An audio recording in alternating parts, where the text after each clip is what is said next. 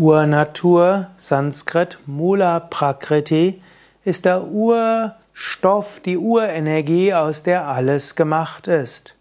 Diese Welt als Prakriti bezeichnen, als Natur, besteht letztlich aus der Urmaterie, der Urprakriti, der Urenergie. Mula Prakriti.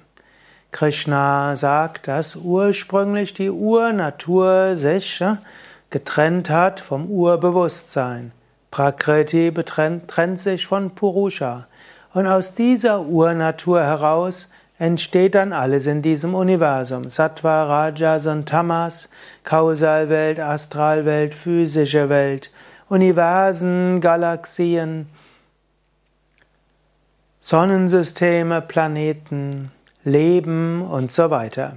Aber letztlich kommt alles aus der Urnatur und die Urnatur selbst ist Manifestation des Göttlichen.